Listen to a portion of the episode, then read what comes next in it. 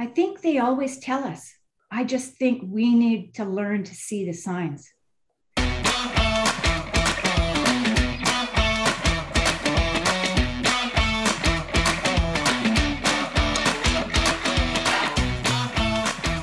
Hi, I'm Jade.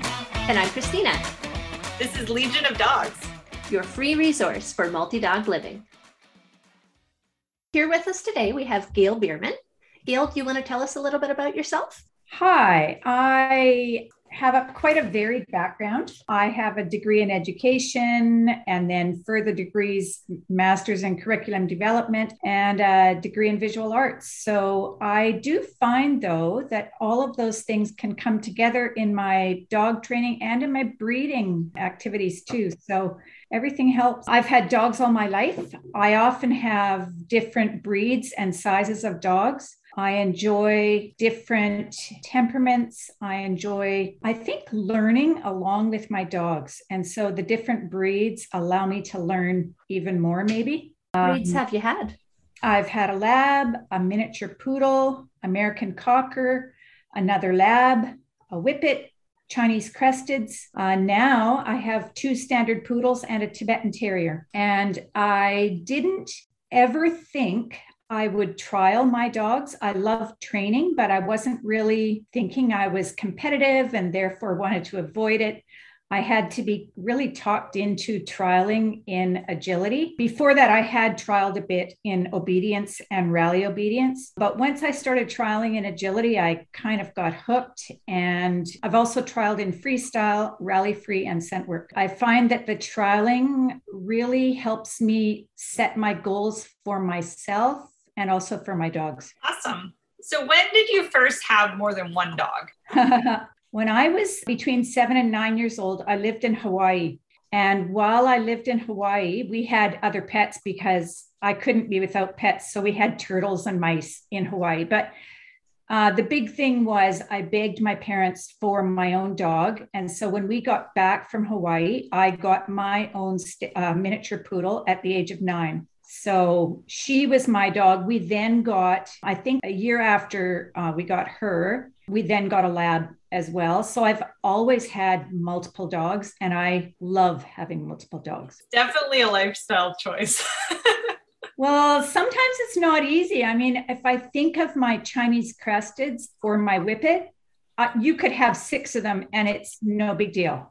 But two standard poodles is worth, you know, probably 10 Chinese cresteds. um, there are a lot more dogs. So it depends on the breeds you you choose to put together and, and acquire. How do your current dogs get along? They're all females. One uh, is a 12 year old spayed female. The other two are younger. When we got the second standard poodle, we also had Chinese cresteds at the time. So we had two Chinese cresteds, my daughter's Papillon, my other daughter's Chinese crested, and then I got another standard poodle. At which point, my daughter with the Chinese crested said, That's it, I'm moving out. So she thought we were crazy. It was an interesting addition because the Chinese cresteds would not play with the standard poodle. They were a little older, I think maybe seven and eight years old when we got the standard poodle. And they thought she was too much dog. And she was. She was, she was big and and crazy. So we got the second standard poodle, and those two became inseparable. They, especially the youngest one, loved the older dog so much so that I worried that if anything happened to the older dog, well, by this time the Chinese cresteds had died of old age. And I really worried that the younger standard poodle, whose name is Lyra, would be really devastated at the loss of her buddy. I had seen that with my uh, lab and my whippet years ago. They were very bonded. And when my lab died, my whippet was so depressed, she did not want to come out of her crate for three months. We knew we had to get her another dog. Oh, wow. Um, yeah, it was it was very sad, and I didn't want to see that happen to my younger standard poodle. So, of course, that was a good reason to get another dog. Um, and so the question was, how do they get along? everybody wants to be Lyra's friend. So Lyra is very bouncy. She's she's a very energetic standard poodle. She loves to run. She loves to be chased. So the Tibetan Terrier that I got really bonded to her, loves her. But if you asked Lyra, she would tell you that the older standard poodle is her best friend. So it's kind of interesting. They each like Lyra best.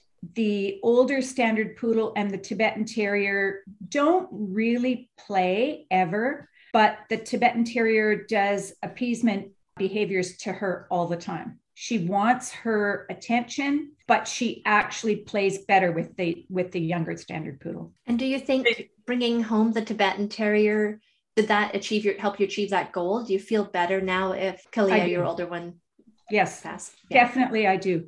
I think now if well when because the other one is i can really see her slowing down now when she dies my younger standard poodle, I believe, will be okay. It's not that she won't miss her, but she won't mourn her and be so so depressed as my whippet was. Do you think there's any sort of intervention you could have done sooner so that dogs wouldn't be as bonded? I probably could have. I didn't know at the time. Maybe I didn't know how I could do that. Now I think yes, there are other things I could do. I could have probably taken them out separately uh, more often. Yeah, I probably could have just separated them more often and done things with them separately. I didn't do that very much with those two. So they were pretty much at home in the yard on walks together. Yeah, I made I made that mistake once. That's why I'm asking. I'm Like, would you do it different? I don't know if I would though, because I keep so many dogs now. I don't know if it's big of a yeah. deal.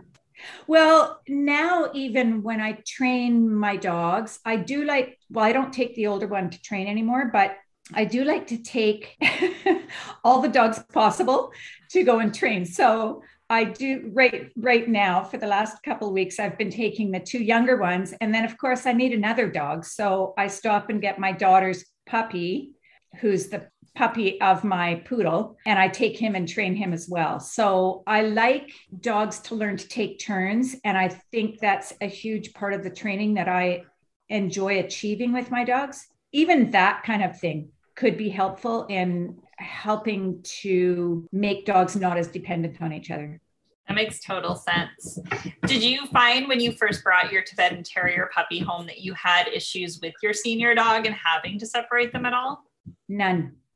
I think for me, I watched my Tibetan Terrier in the breeder's home. I flew to Regina to pick her up and spent the day with the breeder in the breeder's home. I watched how the litter of puppies all interacted with her older dogs. And I really believe that because her old, she has mm, probably uh, six adult dogs in the house. And those dogs had pretty free access to the puppies after they were about maybe six weeks old. Maybe not free access, but certainly access. And the puppies were very used to being respectful to those adult dogs. I watched that in the breeder's home. I knew that my puppy would probably come with that ability when I walked into the house.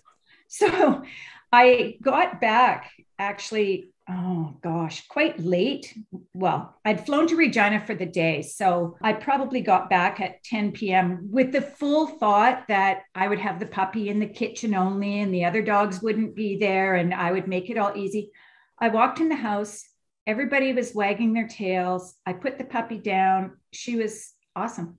Like I have never really had to worry about even just adding the little dog to the big adult dog situation. And I think it's because my adult dogs were very used to other dogs in their home as well. My daughters always brought their dogs over and you know, because we'd already always had multiple dogs, I just, although I anticipated I might have some problems, I did not have any problems at all. Same as adding that standard poodle puppy to the mix of the other four dogs that I had in my house at the time. She just walked in and she was very respectful of the other dogs. I watched, of course, very carefully to see the response of the older standard poodle always ready that if she needed her space, I would allow her to leave the room or have her space in her crate and not allow the puppy to access her. But all she had to do was make a little gesture or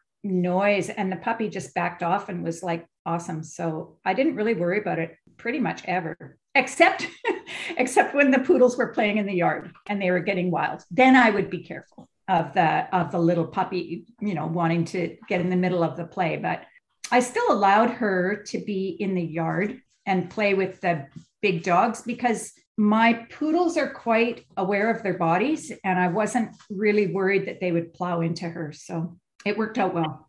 I think you brought up kind of an interesting point because i experienced this with my litter too. When you have other dogs in your home that you can introduce your litter to, I think that the puppies themselves learn really awesome dog skills when they go to their new homes. Now, when you had your two litters recently, did you find they blended into homes with other dogs? Yes. And I believe it was for that reason. When I had each litter, I expected the mom to tell me what she needed in terms of privacy and space and so I did allow her that privacy and space for probably with the poodle puppies for the first two weeks. Um, I didn't really allow the other dogs to come too close, but they could walk by. And after the first couple of days, they could walk by the whelping pen. And as long as they didn't stop and kind of lean in, it was okay. With the Tibetan Terrier litter, I had her in a totally different space in my house for a couple of reasons. One, it was really hot. And so I moved them to a downstairs cooler space, but it was also very private. And at the age of about just almost three weeks, I knew I had to bring them upstairs and give them more access to the other dogs and just things going on. It was too quiet. So, yes, I did after the age that the mom was okay with it, I did allow my other dogs to be around the puppies and to just be in the space where the puppies were. I let my moms tell me if it should be in the uh, play pen area or if it should be outside or where it should be. But they they usually told me. One of the really cute interactions was my the daughter that took one of my standard poodle puppies has a disabled Chinese crested and that little dog would tell those puppies, like, leave me alone, don't bug me, don't jump on me. And they listened to her. It was so cute. They were like almost the same size as her. And she could walk around and just be a little diva.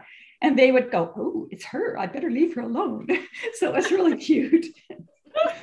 One of the challenges that I'm facing now is my lovely neighbor has really created a difficult situation with my middle standard poodle. And so I have to be very careful not to let her reactions to him and his dog become a part of my other dog's reactions. So, for example, if she sees him or hears him or smells him, she barks and goes crazy at that fence.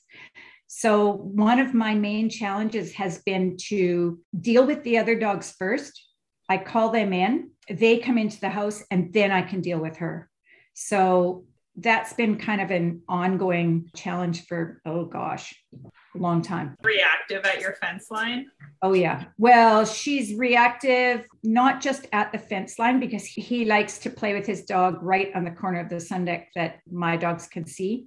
And so it's not just the fence line, it's anything to do with him in his yard. Yeah, she she has a problem with with that. So yeah, that's been my main challenge. And with puppies, it was it was a an interesting challenge too, because I didn't want those puppies to experience that. So I would take them to the opposite side of my yard and try and keep them over there and her over there. So luckily I have a big yard, so I did have some choices. did you find that her reactivity got better or worse with having puppies or stayed kind of the same? Interesting. Her reactivity is very dependent on how often he's out in his yard. So I think luckily when I had the puppies, he wasn't out there very much. Maybe it was because it was very hot and he hasn't been very well. And so I think there were a number of things that luckily made it better. Plus, I didn't have the puppies in the part of the yard that you see right now very much. I had them in different sections. So I think that helped her too. So, yeah, I haven't, I would say while I had the puppies here, so for four months, it was actually not too bad. and so, with the puppies all off in their new homes now, and you've allowed Lyra the freedom of the yard again, are you seeing an increase in her reactivity? Mm, again, very dependent on how much he is out. So, right now, he's away. I believe it's much better. So she doesn't she doesn't make a noise if he's not out there. I'd say no, I haven't noticed an increase. From kind of a training perspective, when we think about having one dog re- with reactivity and two other ones that don't have it, you're choosing to call, we'll call them the calmer dogs in first. Yes. Why did you go with that strategy? I didn't want to escalate their behaviors to the scale that hers was on. And I found that if I left the other two out, they, if they got involved in the fence reactivity or just in the sort of vigilant behaviors that she was doing, that could increase her behavior as well. So if I took them out of the picture, it helped her a lot, especially if she could see them getting treats. That helped. well, it's interesting though because when she's in that state, of course, she can't she can't hear, she can't see. All she sees is red. So that wasn't even my motivation so much as just taking them out of the picture and then I could deal with her. Do you think that if you did that routinely, that the trigger of Lyra barking would then cue the other dogs to run in, or are you always yes. having to call them? Yes, it does. Excellent. They they come in, they come in because it's like, oh yay, she barked and we get a treat. yeah. Wonderful. They love it. well, Gail, there is hope because I have that same situation going on, and my reactive dog now is almost the fastest one in. Awesome. It just took awesome. a couple years. yeah, it, she's getting better. I used to have to go right down to her level and almost get in her path for her to be able to see me. Now, if she sees me, she can then go, "Oh yeah, oh yeah, that, that you're there. I can come now." So yes, she is improving in that way. I can't train him. At least I'll just train my dogs. Most people might not know what the purpose behind a standard poodle is or the purpose behind the breeding of the Tibetan Terrier. Can you tell us a little bit about what each breed was bred to do and how that might impact any enrichment or training decisions you make at your house? Standard poodles were originally hunting dogs. They are very active. They're very used to working with and working for their person. They are very in tune and connected with their people.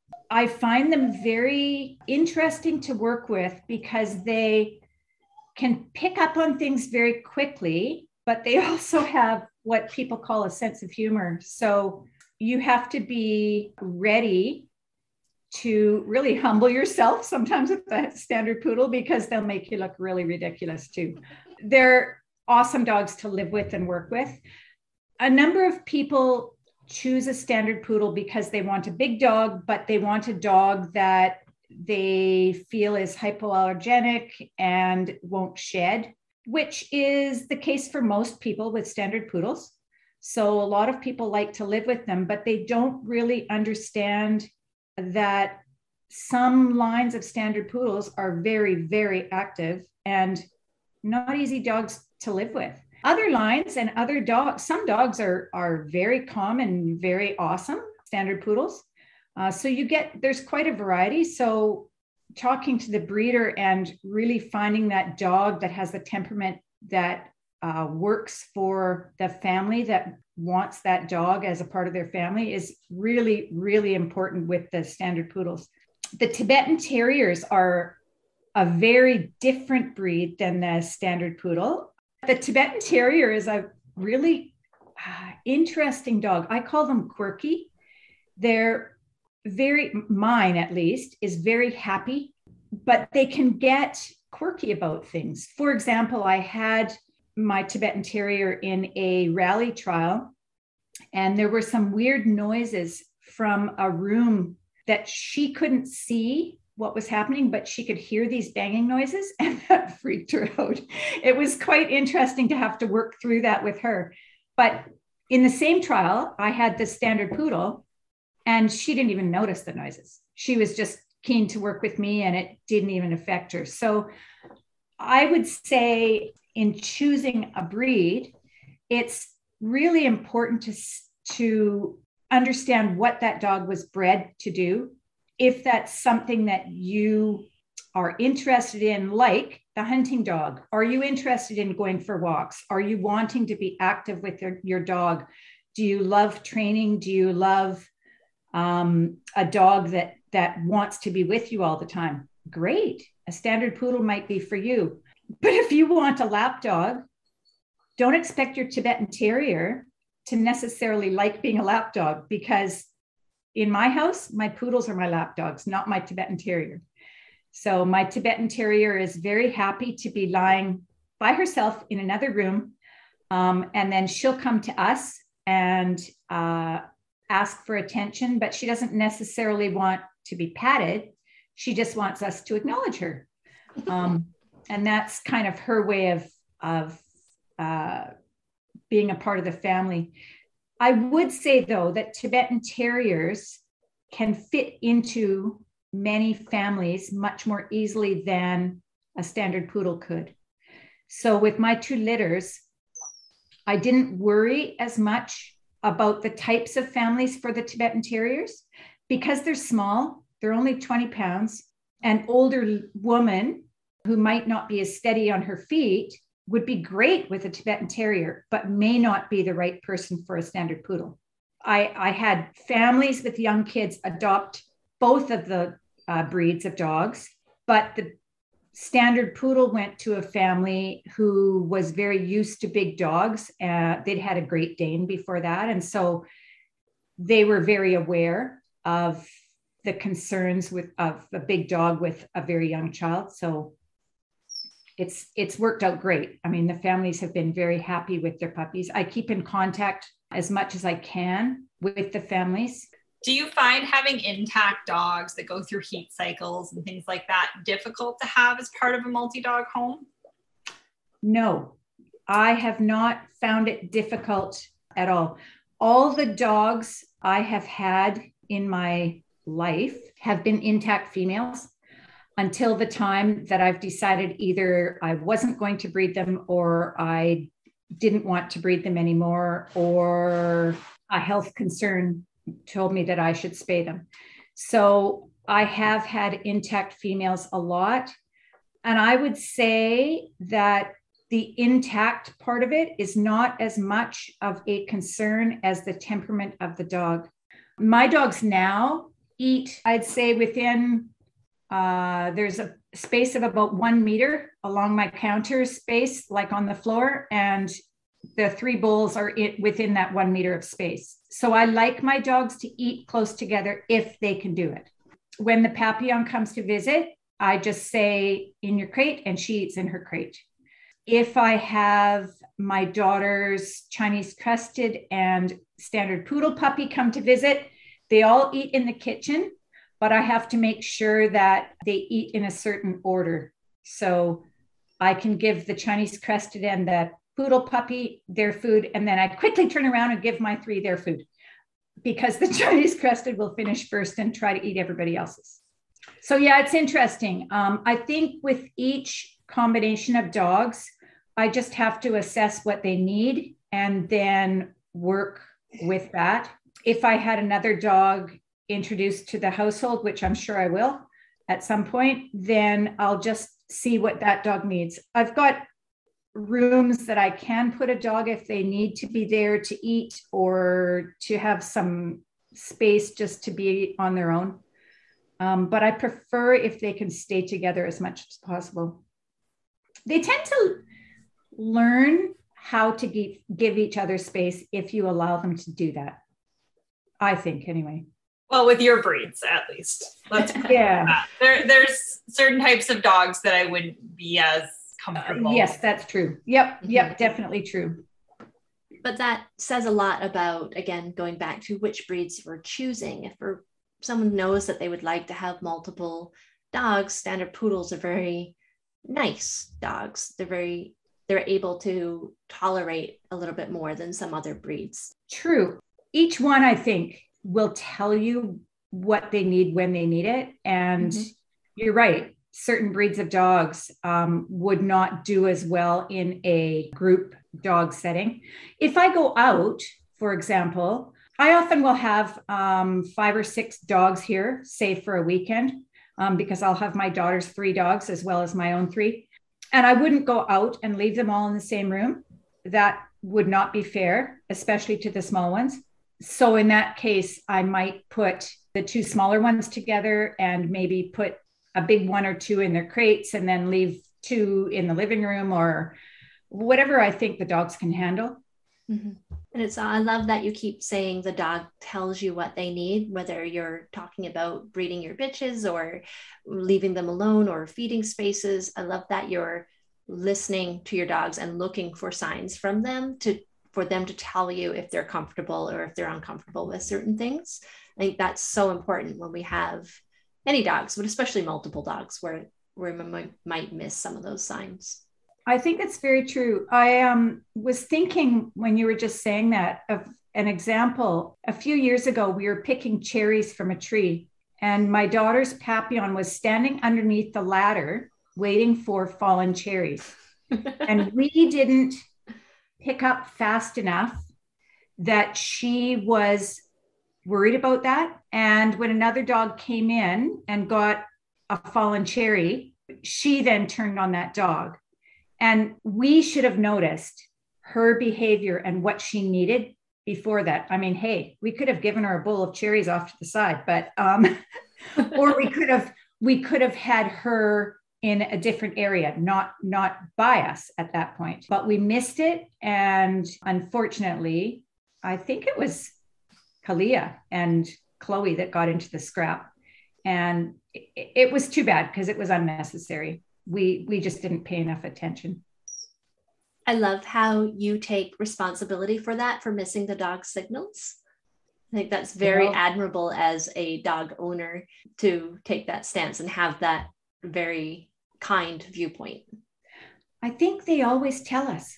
I just think we need to learn to see the signs. But I think dogs will tell us um, if they're not happy living in a situation. I think they'll tell us if they need to sleep in their crate as opposed to sleep on your bed. Right now, I have one that sleeps in a crate and two that sleep on our bed, and they're totally fine with that. My husband felt it was mean not to let Lyra sleep on the bed too, but she was the one that got grumpy when another one would jump on or off. So, hey, that's all right. You go and have your little space all by yourself. And she was happy with that. So I, I do think they, they tell us if we learn to understand. I think that's an awesome message, actually, to come out of this whole discussion. 100%. How profound. Thanks for listening. I hope you guys enjoyed it. And if you'd like more information, don't forget to check out our website, our Facebook group, our page, and our blog posts.